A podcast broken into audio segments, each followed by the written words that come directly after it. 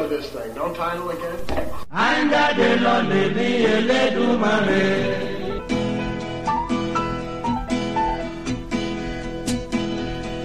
Is it rolling, Bob?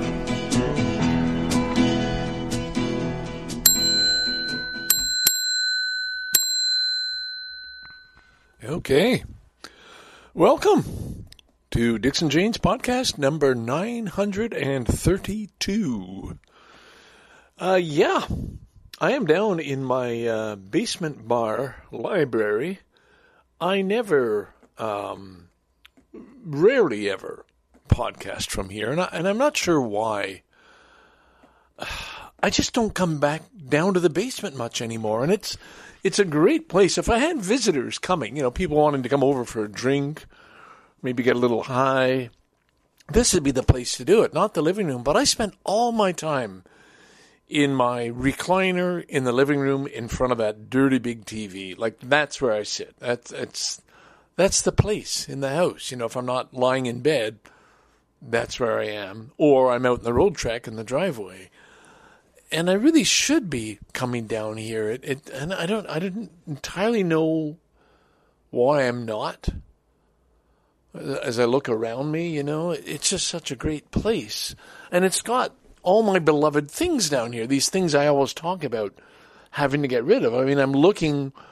There's like the overload shelf of that's like mainly Beatles books on the Beatles and uh, I see a Beatles mug and a little figurine of John Lennon and a lot of stuff. My father's old VE2 YP license plates on one wall.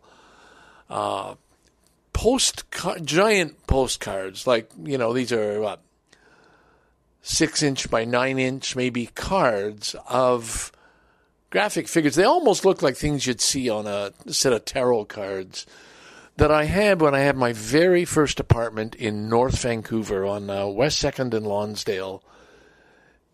So that was like, yeah, 1974. Here it is, 2023, uh, and I still have them, and they're up there.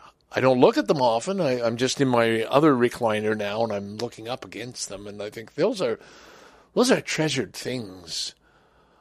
And this is the place when I was going to do a, a YouTube.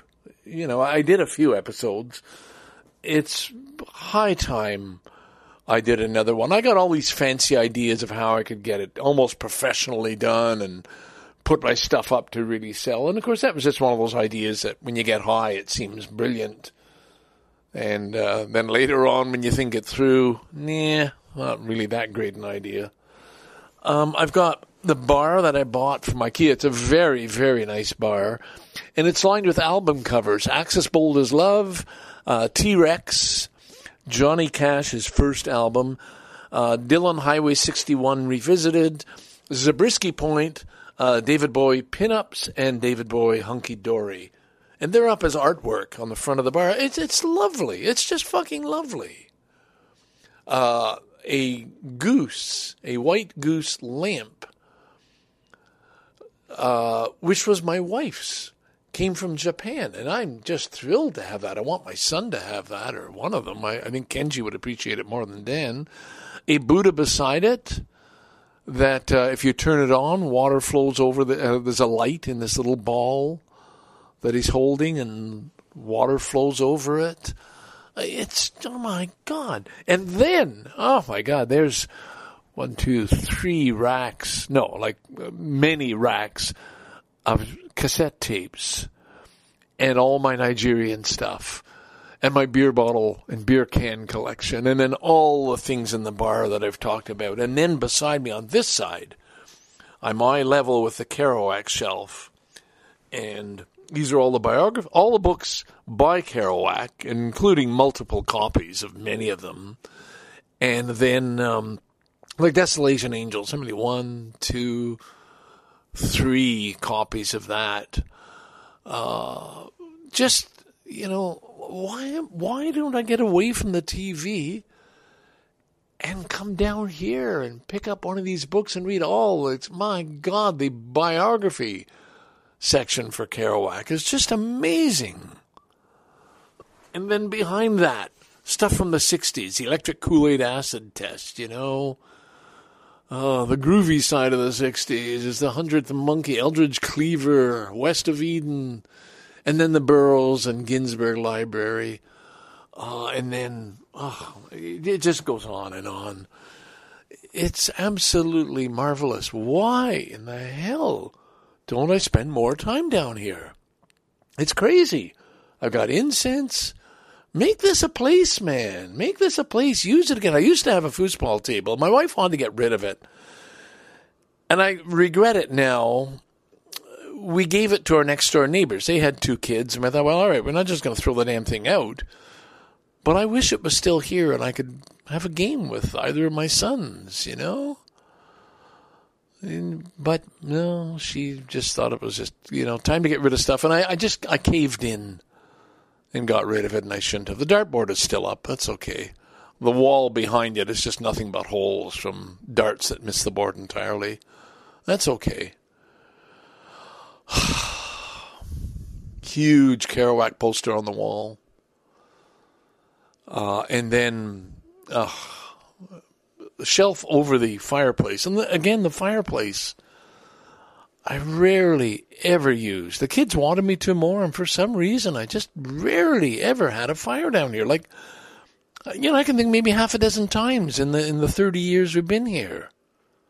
Well, not quite thirty, but um, leaning against it, a steam whistle, brass steam whistle from a ship, and a ship's steering wheel, probably from a tug that my father would have dredged up, or would have been, they would have been dredged up when they were digging the St. Lawrence Seaway.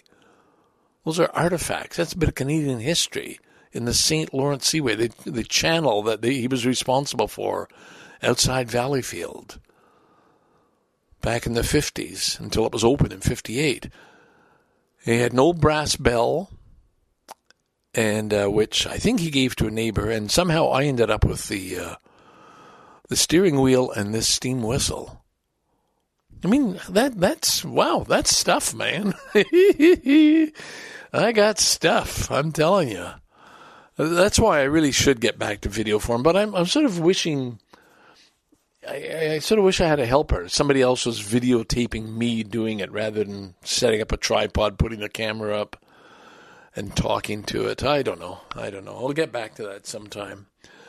Anyway, welcome to the start of uh, Dixon Janes. I was determined, and it was funny. It was just something I knew when I woke up. Like uh, yesterday, I was going to record, and I just I went shopping instead. Went grocery shopping. Made my wife a nice meal. Uh, I bought some already tandoori spiced chicken.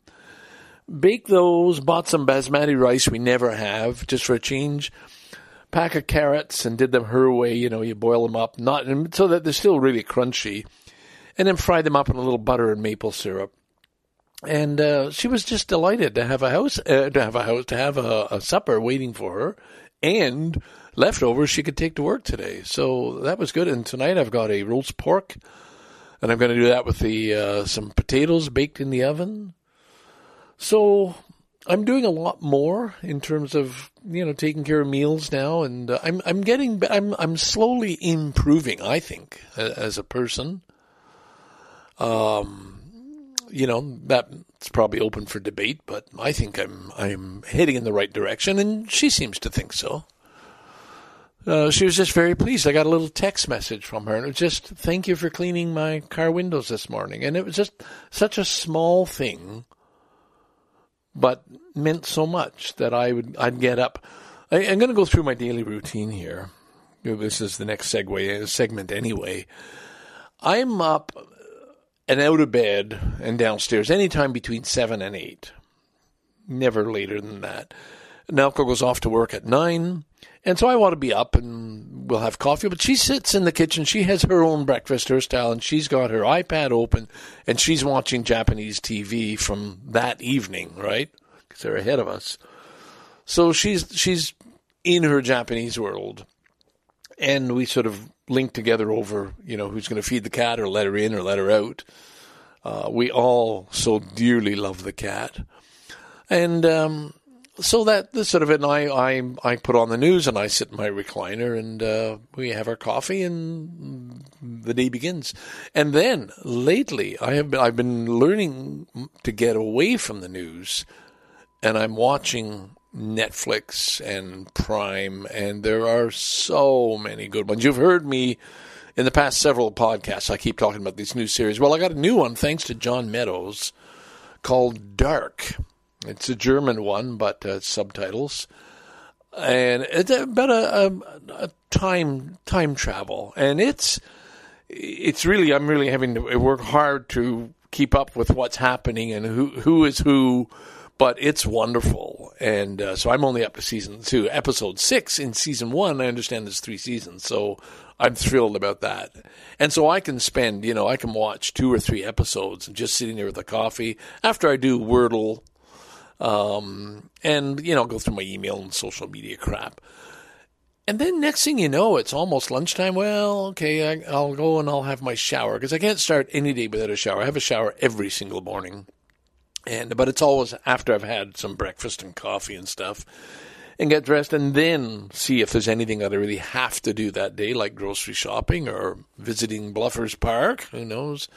But today, the message is loud and clear. You've got to record a clip and it's got to be from the basement. Like I just knew. I had no choice in the matter. I'm here where I'm sitting right now because that thought pattern was just so strong from when I woke up. No, you're going to record and you're not going to do it in the road trek. You are going to do it in the basement. Like I'm here because I made myself come here because a part of my brain absolutely insisted this is the only place you can podcast from today. You can't, you, there, you have to. And again, it's not have to, I don't want to, but oh, thank you for telling me where to podcast from. Good. I'm glad we're working together on this. You know, a part of me telling another part of me what I have to do and where I have to do it. Hey, thank you. Appreciate that. Let's let's keep working together. Speaking of which, next topic, beautiful segue. Thank you. Um, my son and I fixed the closet door. Fixed the closet door. Now, the door had a problem. Um, it's one of these wooden louvered folding doors, and it sort of slides along a track. And the door sort of, uh, to open it, you sort of push it, and the door folds in flat into two pieces. The two things come together flat, and you've open full access to the whole closet. Where you remember, I used to have an orange coat in there. I told you about. That's gone now. Thank you. I'm I'm over that now. I'm glad I gave away that jacket. Um, anyway, this door for some reason we kept coming off its track, and then you couldn't close it without making horrible wood sounds like something's going to break here any time now.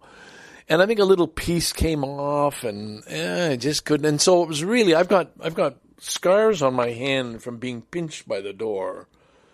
Uh, you know, it was like the old garage door before we got that replaced, which, by the way, is not functioning properly yet, but that's another story. This time, I it was just it was a real fuss to open and close that door. Like it really, it came off the track. It, it was just you didn't want to. You didn't ever want to have to go into the closet because that door was such a mess. And you know, I told Naoko, I guess I'd done something that I'd fixed, and she said, "Yeah, well, what did I fix? Something in the kitchen, I think I fixed." but it just reminded her, yeah, well, the the closet door is not fixed. And of course, that's usually when I make a fuss. Yeah, but focus on the good things that I do. They're not the bad things. Anyway, I had decided uh, Daniel and I would fix that together she had seemed to think that I should have been able to fix it on my own, setting example, but I knew, no, no, this is something my son and I have to do together. And so last night, you know, before he went to bed, okay, tomorrow we got a job, we got to fix that door. Well, we, we did. It was if you had filmed it, it would have been quite funny. The number of mistakes, the the dropping of things, looking for tools in the basement, in the garage, in the Roadtrek, like any other proper, you know, your your Mister Fix It types would have all their tools. They'd know exactly where they were and what to get. this involved trip, two trips to the garage, a trip to the Roadtrek, and about three trips downstairs to the basement to get.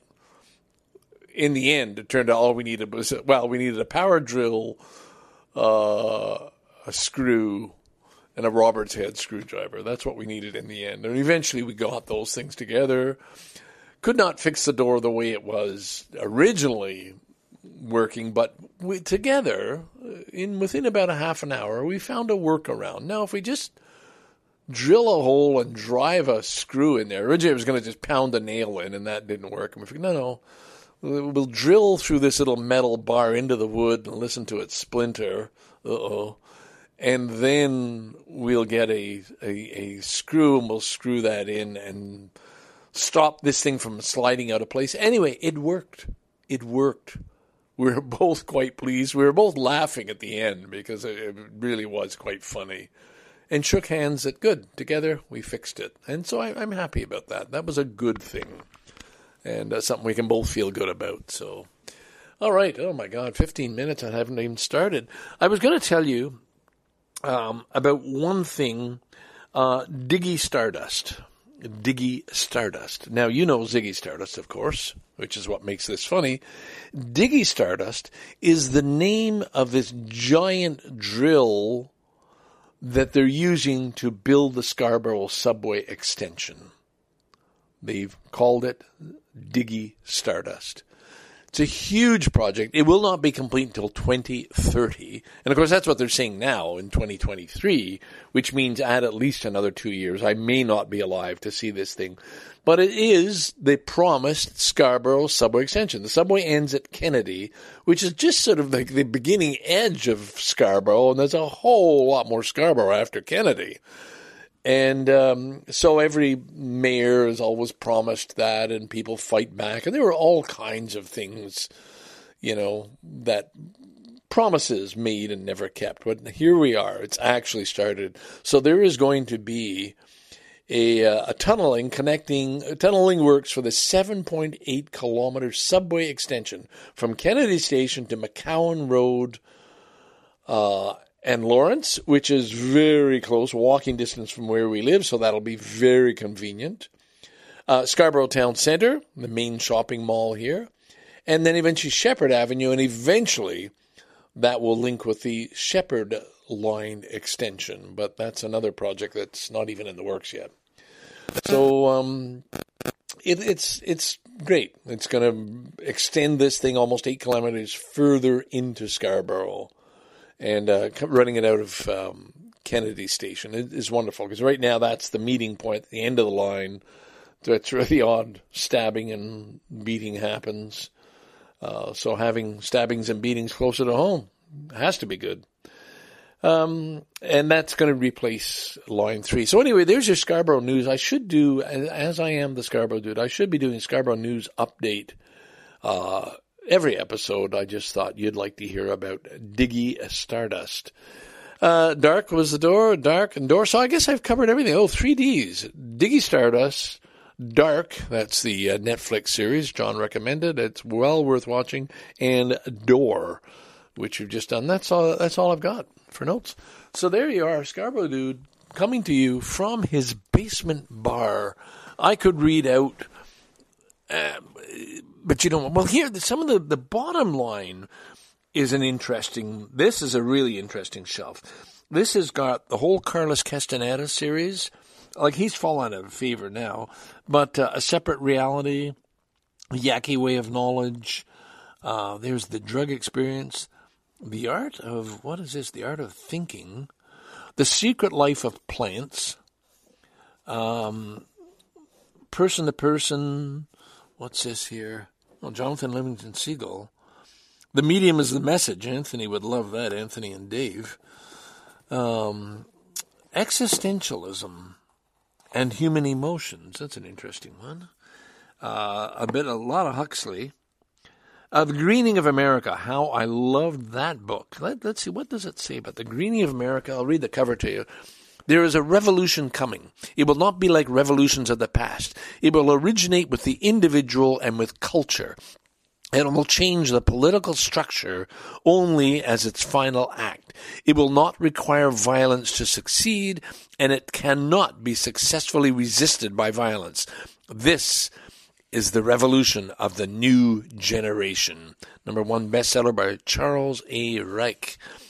And uh, let's just look at see what the year was for this uh, for publishing this baby, Greening of America. It was a huge bestseller.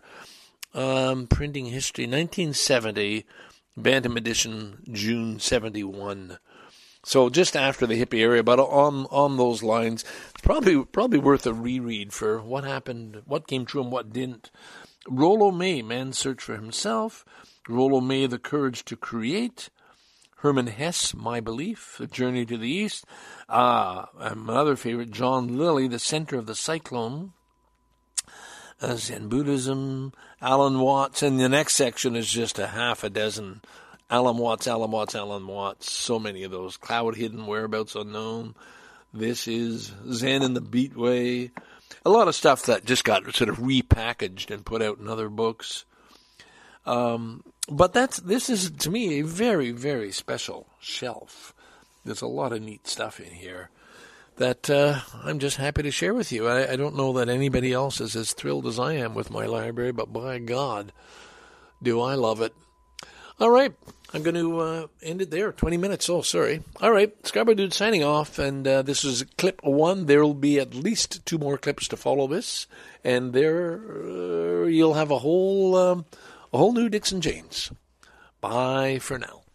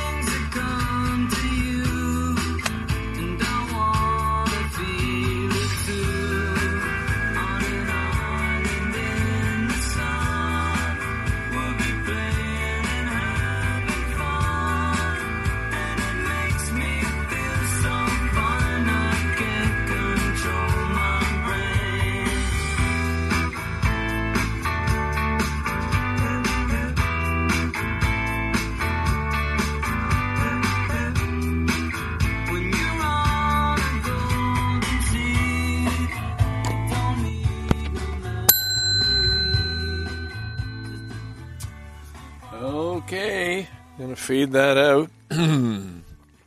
That's uh, 88.1 on your radio station. Um, Scarborough Dude back at you, of course. Who else? As if there'd be a change. Um, and I am now at uh, Bluffers Park. It is a uh, two in the afternoon, January twentieth, and I'm here to talk a little bit more. Oh my God, I'm I'm going to have to talk about a topic I don't want to talk about, but I have to. I feel compelled, and that is Jordan Peterson. Oh, damn it, damn it. And the reason is, I mean, I, you know, as soon as I get up, I scroll through Twitter and Instagram and so on. And of course, on the Twitter feeds, there's always something by the usual suspects. You know, some people you just know their politics and who they're going to cheer on and boo against. And, uh, you know, they, want this to be very clear so that you know they are on the right side of things, right side of history. And of course, anybody who's against Jordan Peterson wants to think they are on the right side of history, and maybe they are, and maybe I am not, because I am not on the side of Jordan Peterson. I am on the side of free fucking speech. Let the man talk. Oh, boy. I maybe shouldn't have said that because I know there are some people, if hearing me say these very words, will shout me down. You know, I've already had two people send me links of why I'm supposed to, you know, why I should know this man is dangerous and, you know, smarten up. So today, a friend tweeted, um, with a photograph of the front page of the Ottawa Citizen, the newspaper, the Ottawa Citizen, and there was a very large color picture of the rainbow flag and a um, a what I would take to be a transgender uh, person, looking quite beautiful. And the headline, I guess, the story it went with it was Coalition of Ottawa Community Groups wants local Jordan Peterson event canceled. Canceled. There's that word. And so a lot of people, good, yeah, I, am going to sign. If there's any petitions going around to cancel his book promotion, he's put out another book, and he's doing a speaking tour across Canada. You know, for the sake, for the publisher's sake of selling this book, because some people still want to read what he has to say. I mean, he's a pretty well known speaker and writer and you may not agree with him, but uh, he is an intellectual and is a man who uh, makes the news regularly, and so there's some interest. But this group, a coalition of several groups, I'll read them out to you. Let's see.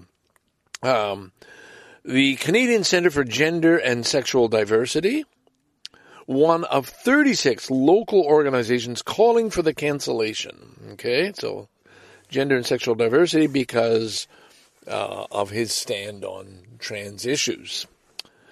Uh, other signatories, Council of Canadians, Horizon Ottawa, Centretown Community Health Centre, the Ottawa Coalition to End Violence Against Women, and Ottawa Historical Fencing Society. Hmm, not sure how that got in there. But anyway, these people want this speaking tour cancelled, and I'm saying, wait a minute, wait a minute, wait a minute. It's a speaking tour for a book. Why do you have the right to shut this down? I don't mind. Stand outside the event and with placards and signs if you want and draw some attention that way. Make the news. But really, all you've done is given much more attention to a person you claim is dangerous and you've just inflamed things. And I believe, it is my belief, that the picture of the rainbow flag and the transgender person, it was intentionally put up there by the owners of the Ottawa Citizen to inflame people, to have the people who are either on the Jordan Peterson side or just don't know or aren't ready yet, have not yet wrapped their heads around transgender issues. They're just not there yet. It took a long time for people to accept gay people, a long time, but it's happened. And then another step, gay marriage. Oh my God. Oh my God. Gay, and then you want, you want gay adopt, gay couples going to adopt. Yep, yep, yep. Moving there. Some people just take a little longer to change their thinking, to get on board, to, to see. And it can only happen through real communication. It doesn't come from slamming somebody down, from shutting them up. It comes from dialogue, from conversation. And this idea that would just stop this man. And I know that some of you will see no connection whatsoever. But there are people, there are predators who are forcing people into prostitution, hooking people on drugs. I know that sounds, oh my God, you sound like some old man. I am, thank you. People who are cruel, men who beat women. This these are these are these are the villains. These are the people. People who wage war. People who who hurt others intentionally, physically, emotionally. And you're saying, yeah, but Jordan Peterson does that. And I'm saying, I don't know that he does. I know that he writes books and he puts forward views that are not progressive but I just I defend his right to say those things and, and have people learn and, and say, okay, I listen to that guy now. Yeah, I think he's an asshole too. I don't agree with that, you know. But the idea of just simply shutting somebody down and putting pressure on other organizations to say, you're not allowed, this man's not allowed to speak. And this happens any number of times um, on, on other issues over politics and so on. Universities have been shut down. They won't go anywhere near anything that is, is controversial or that is danger of inflaming this group or that group, whether it's, you know, Palestinian issues or, or uh, you know, gay rights or, or any number of issues. They just, no, no, shut it down, shut it down. We don't want, we don't want trouble on our campus. And this is exactly where these things should be right? This is where people. I, I'd rather see Jordan Peterson being invited to speak at the University of Ottawa or Carleton, and then have people in the audience ask him questions, say, "What about this?" and call him out for his misinformation, as we're sometimes seeing, certainly in the videos I've, I've been sent. But this idea of simply ganging up, getting together all these people who already, you know, have their minds made up and, and for reasons I know, I know, I know, I can just hear the voices, somebody saying, but Ken, Ken, if you only knew the harm he's doing, you would apologize to everybody right now. And I guess I'm I'm not there yet. It's very uncomfortable. The fact, but the fact, I guess I'm doing this because it shouldn't be uncomfortable. There were, I mean, the world is full of issues. Look what's happening, and look at the in, within these religious wars, within the, the within Islam, within what's Afghanistan done to females, to women, all the other issues where people who are harmed in far greater terms than what Peterson or J.K. Rowling are doing. And yet there's not they're they're, they're the target. Not it's not the no, we're not going to go near religion or culture. No, no, no, no. We're just going to attack our kind, especially if they are well, what white and somewhat behind uh, behind current thinking. Oh my God, they're surely the bad guys, and it's just. Uh, I think even my own sons would be angry at me now for doing this, but it's just something is wrong. You can't stifle free speech. You can't tell a man he can't write these books. You need more dialogue. People need to. Maybe, who knows? Maybe someday he'd come around and write a book and say, you know, 20 years ago when I was writing those things, before I had met this person who helped me see the light, now I see things differently. You know, that, that could happen but not when you're drawing these lines of this is right and this is wrong and you know. Oh. Okay. Oh god damn it. Stop. Oh man. Stop. It's very frustrating and clearly i don't know maybe is it is it something is it hitting hitting a button in me? Am i revealing something in my inner self that's not caught up yet that I, that i'm I don't know. I, I think I want to just judge individuals for individuals. I want people to be seen as people and not this this this is what you're thinking, this is the group you belong to and we're against that group. I want people to be seen as individuals. And that includes everybody. Trans people, anybody else. It's just it's just Judge a person for the kind of person they are. What kindness do they have in their heart? How much do they care about animals? How much love do they have to give? But all I'm seeing is vitriol and hatred and anger.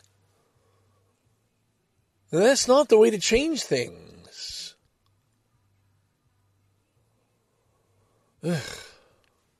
Yesterday I posted a picture of um, the greening of America Maybe I even did I read that to you? Maybe I've still got the picture here from the back of the book. Did I? Did I? I don't think I talked about that. Come on, photos. Here it is. The Greening of America, a number one bestseller by Charles A. Reich. A book that I bought in 1970-71. That's when it came out. And it was a number one bestseller. It was just huge. And it was really about the change that was happening. It was sort of a little bit post hippie, you know, past the summer of love, but by only three or four years, and it was for mainstream America to start catching up to changing ideas. I had it bookmarked about the session on, on marijuana use, which, you know, to a lot of people, 1970, they're not there yet. Whoa, that's still drugs. Wasn't legalized back then, folks. And you can, you can get serious jail time in the States for that.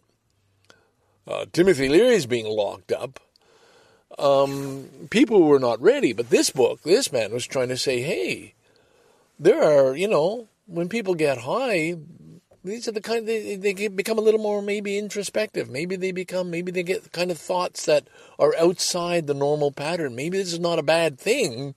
And then he went on to the psychedelics and other stuff. And it was just trying to explain to mainstream America maybe about the changes that were happening.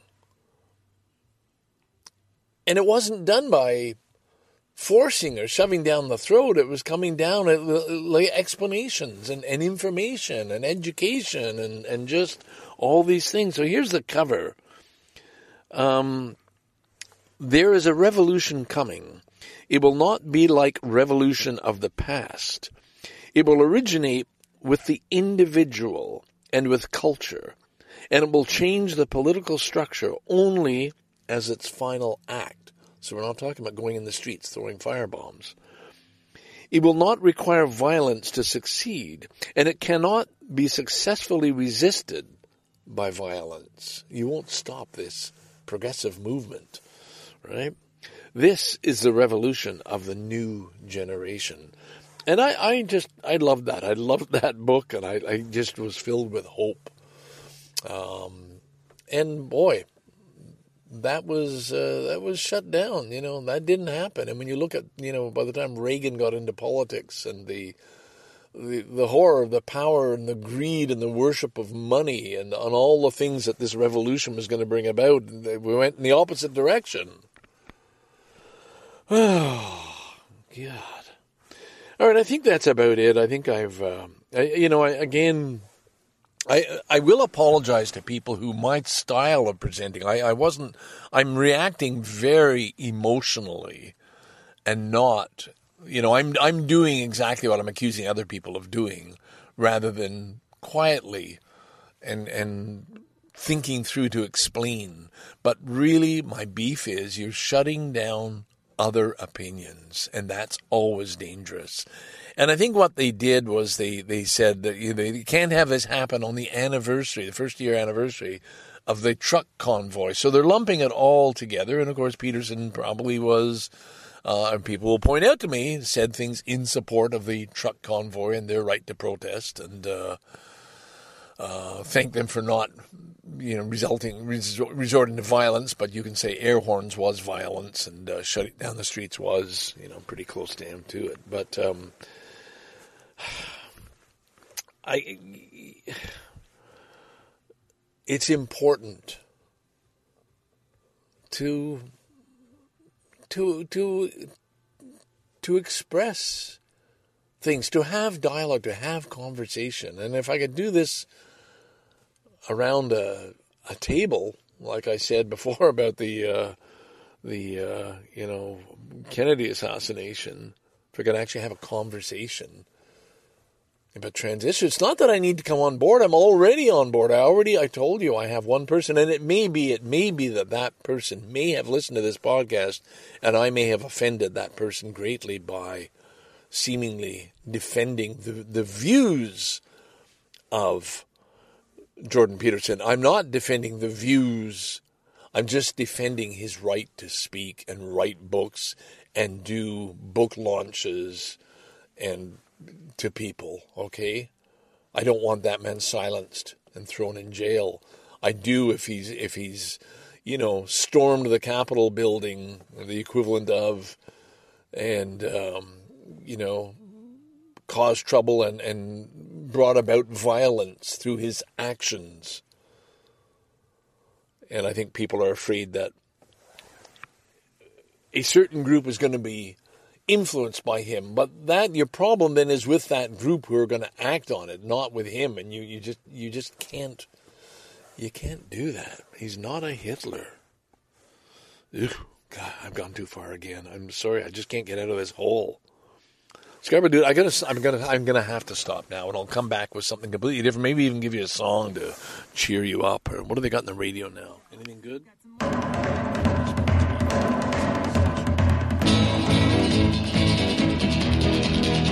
Sweet little Sheila, you know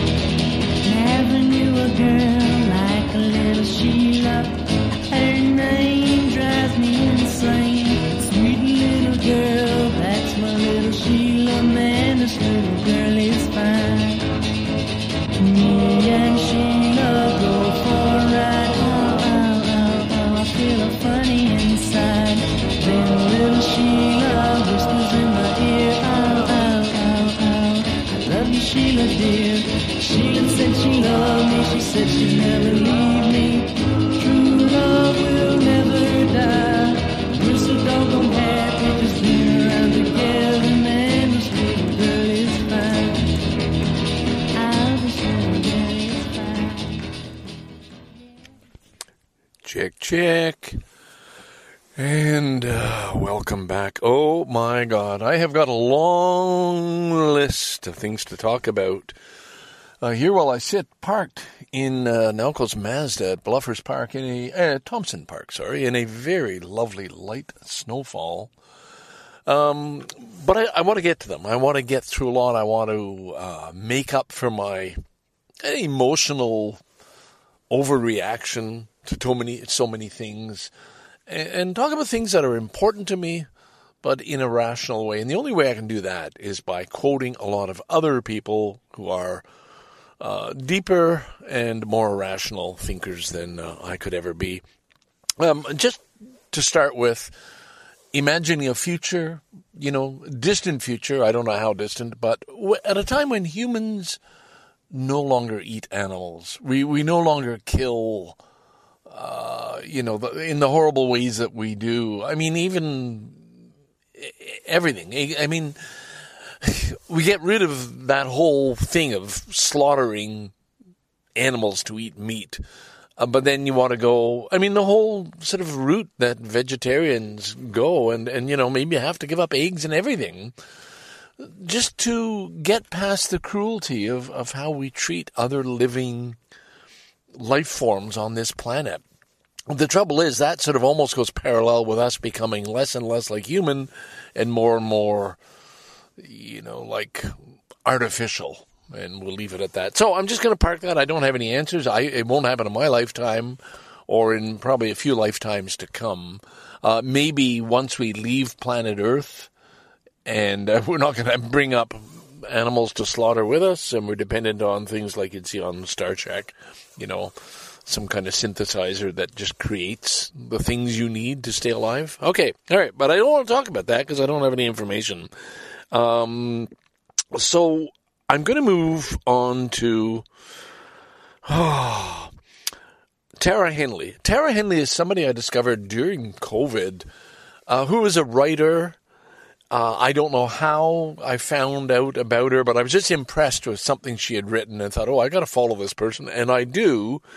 And she has, I guess, a blog um, and more called Lean Out. So Lean Out with Tara Henley, H E N L E Y. Definitely, if you're interested in politics and current thinking, that's somebody to, to follow through. Uh, um, a reporter, a writer, a thinker, and, and lots of other things. But through her, she's directed me towards a number of things that today I've just got a, a gallon of notes. That's a lot of notes. A gallon is a lot of notes. That's, you know, that's, we're not talking just liters here. We're talking about gallons.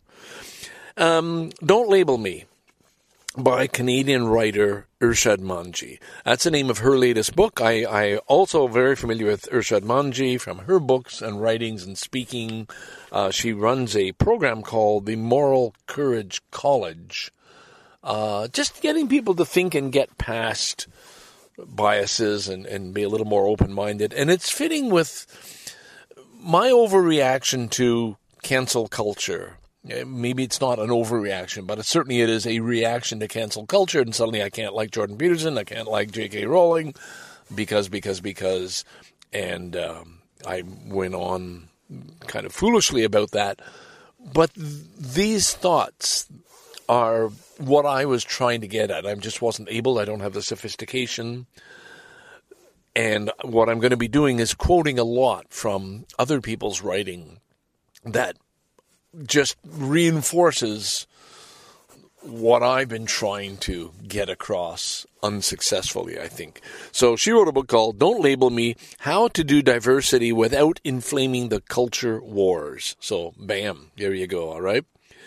Um, Manji, this is Irshad Manji, Manji's conclusions run counter to Ibram Kendi's school of anti racism, which posits that the remedy to past discrimination is a form of present discrimination right? And this would tie in with identity politics, if you're familiar with that. Um, Manji rejects, too, the Robin DiAngelo gospel that treats whiteness as a kind of original sin. Now, one of the reasons, an- another one of the reasons that I left my church, West Hill United, was I was involved in the book club, and, and I was the one who got the group to read a book on a trans individual, which was very interesting. So don't accuse me of bias on that front. Uh, it was good discussion, and a lot of people were grateful to have had a different insight to the struggle somebody had been going through. This is a Canadian person. Um, but, but, then they moved from there on to um, what was happening all over the internet about racism and anti-racism and how if you're basically if you're white you're a racist and you just have to own up to it. And the more you deny it the more proof it is that you are a racist. And i was shocked when i tuned into some of these meetings of the book club of how many people were almost proudly say, "Oh, I'm I've just I've I've read the book and now I know I'm a racist," and it was just like they were they weren't thinking any deeper than before. They were just moved by somebody else's argument that oh, whiteness does mean racism, and I have always objected to that vehemently. And it came out when people you had to almost post certain things on your blog or Twitter account to prove you weren't or in support of this or that. Fuck that. It didn't allow for any nuance, didn't allow for discussion, didn't allow for opinion, just you're on this side or you're not. And that's really, that's really what I'm fighting against. Somebody telling you this is the position you have to take, so take it, a la the Chinese Cultural Revolution, right? Or any kind of other Soviet system where this is the line we draw and you better be on the right side of it.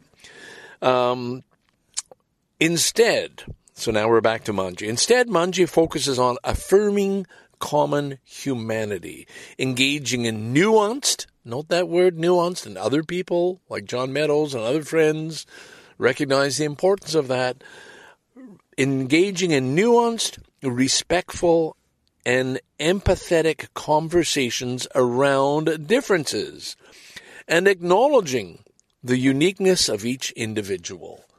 In other words, you can't identify as black or white or this or that. Stop with these labels. We are individuals. And that's exactly what the whole damn Dixon Janes podcast is about. And maybe that's the funniness of the name. Dixon Janes is just, we're all the same. Right? That's how you, that's how we were trained. And this is the fight for individualism. No, we're unique. No matter what color, what race, what sex, whatever we happen to be. the so-called white straight guy, as much as a queer Muslim, I think Irshad Manji may be that, all of us are so much more than meets the eye. Part of our individuality as human beings is that we will have different experiences, different passions, and different proclivities, and therefore we also have different ideas and opinions and points of view. And this is all she's trying to get. Don't lump them in, or if you're white, you're this. And and that is what's happening for a lot of people, right? And and trying to simplify things and and it is not the way to go. So I'm going to go on with further quotes. Diversity, equity, and inclusion programs often seem to be devoted to ridding workers of bias against, shall we say, diverse people. These training programs they have in companies are, all right, we're going to get rid of your biases. It's like, we are going to re educate you. We are going to teach you how to think. Right?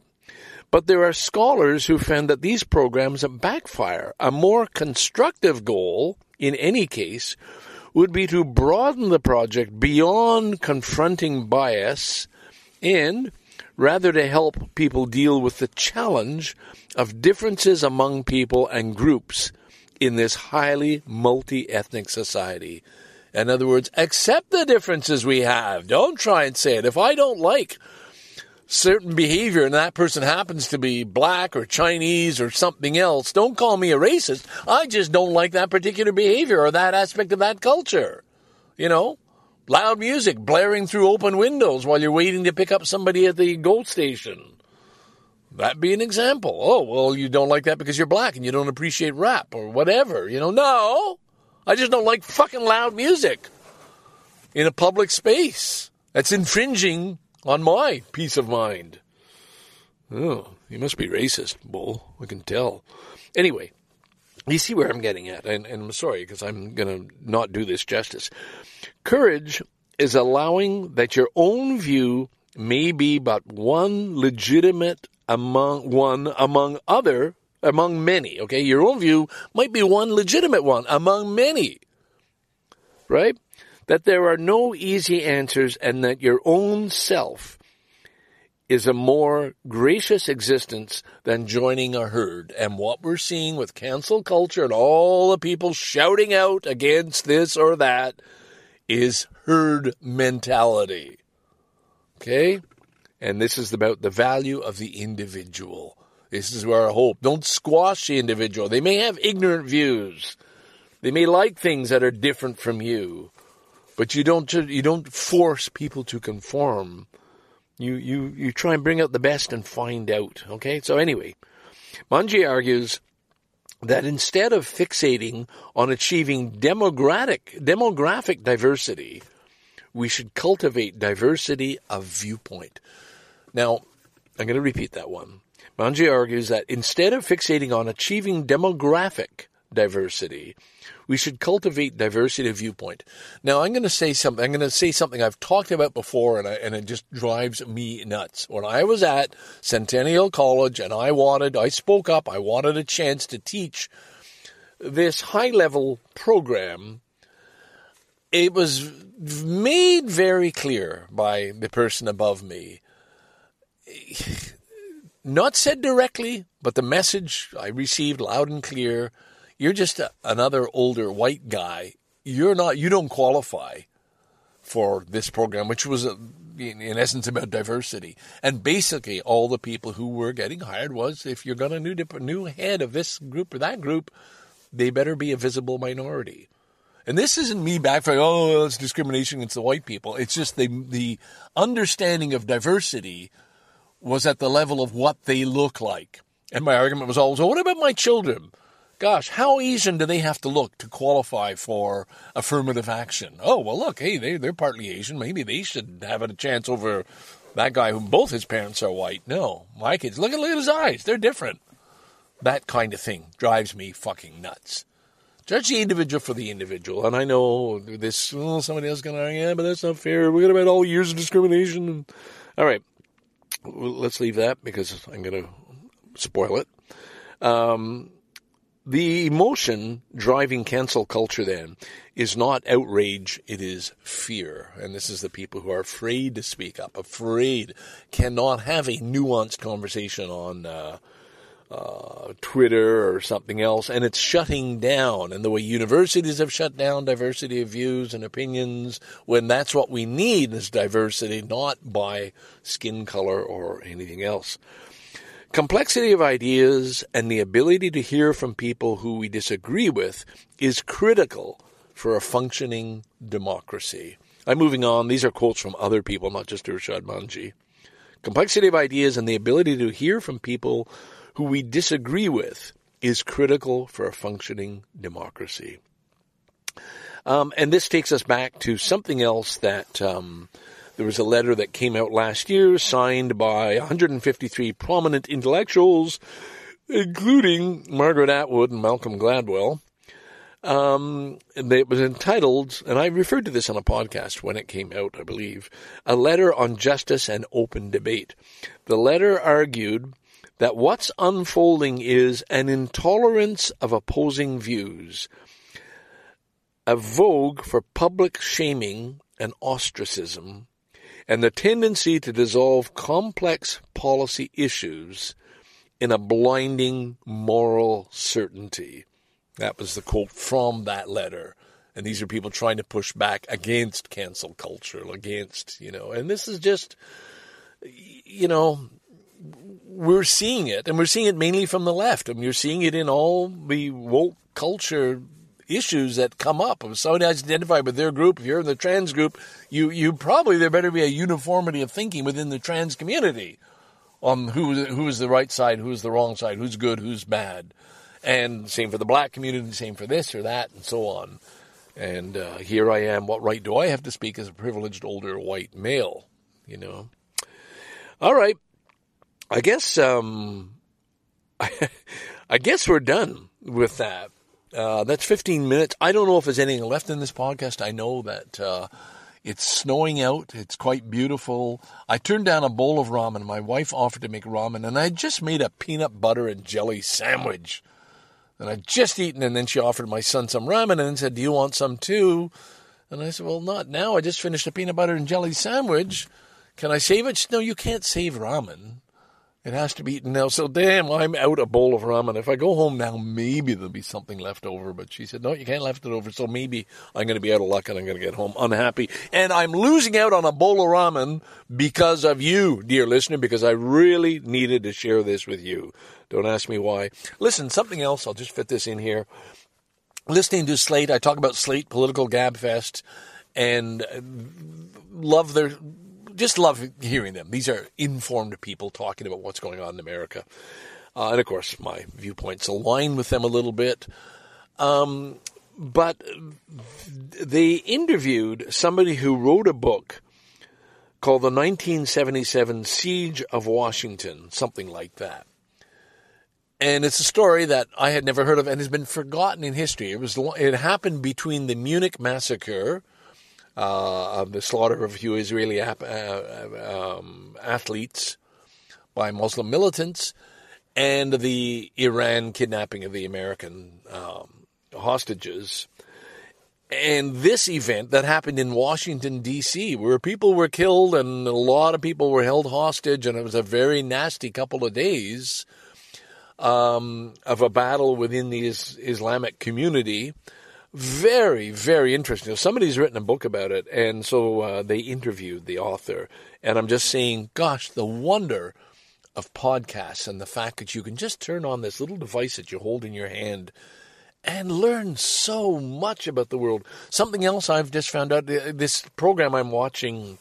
Uh, uh, uh, dark. It's so confusing keeping track of characters when they move through time and you have a different actor playing the part, of course, between a kid and an older adult. And, and with names that you're not familiar with, and Manalko likened it to reading a Russian novel. You know, you just I can't keep track of who are the people here. Can't pronounce that name. Um, I went on Wiki and they have the most amazing list of every character, who they were as a, as a a child and who their parents were. Then they did family trees and then they do episode by episode. And again, it's the wonder in a little handheld iPhone or on my MacBook Air. I can follow the story by referring back to these charts and graphs and everything else to help me keep track of what's happening in time travel in uh, dark on Netflix. Don't miss it. Great program. Scarborough Dude signing out from Thompson Park. Maybe this is the end, but uh, I'll be back next week. Understand there's going to be a good party Friday night at Pot Camp. Yeah, at um, you know the uh, the Imperial Pub. So be around for that. If nothing else, be there for the party Friday night. Scarborough Dude signing out. Bye for now. Ding dong. Thank you very much, ladies and gentlemen. Every now and then we have to go. No, no, we got to go. That's all. No, the law is here. Thank you, though, for having made it. We got to split. So you know who everybody in the band is. I'm not going to even call it names. It's too late. Thank you. My Satan.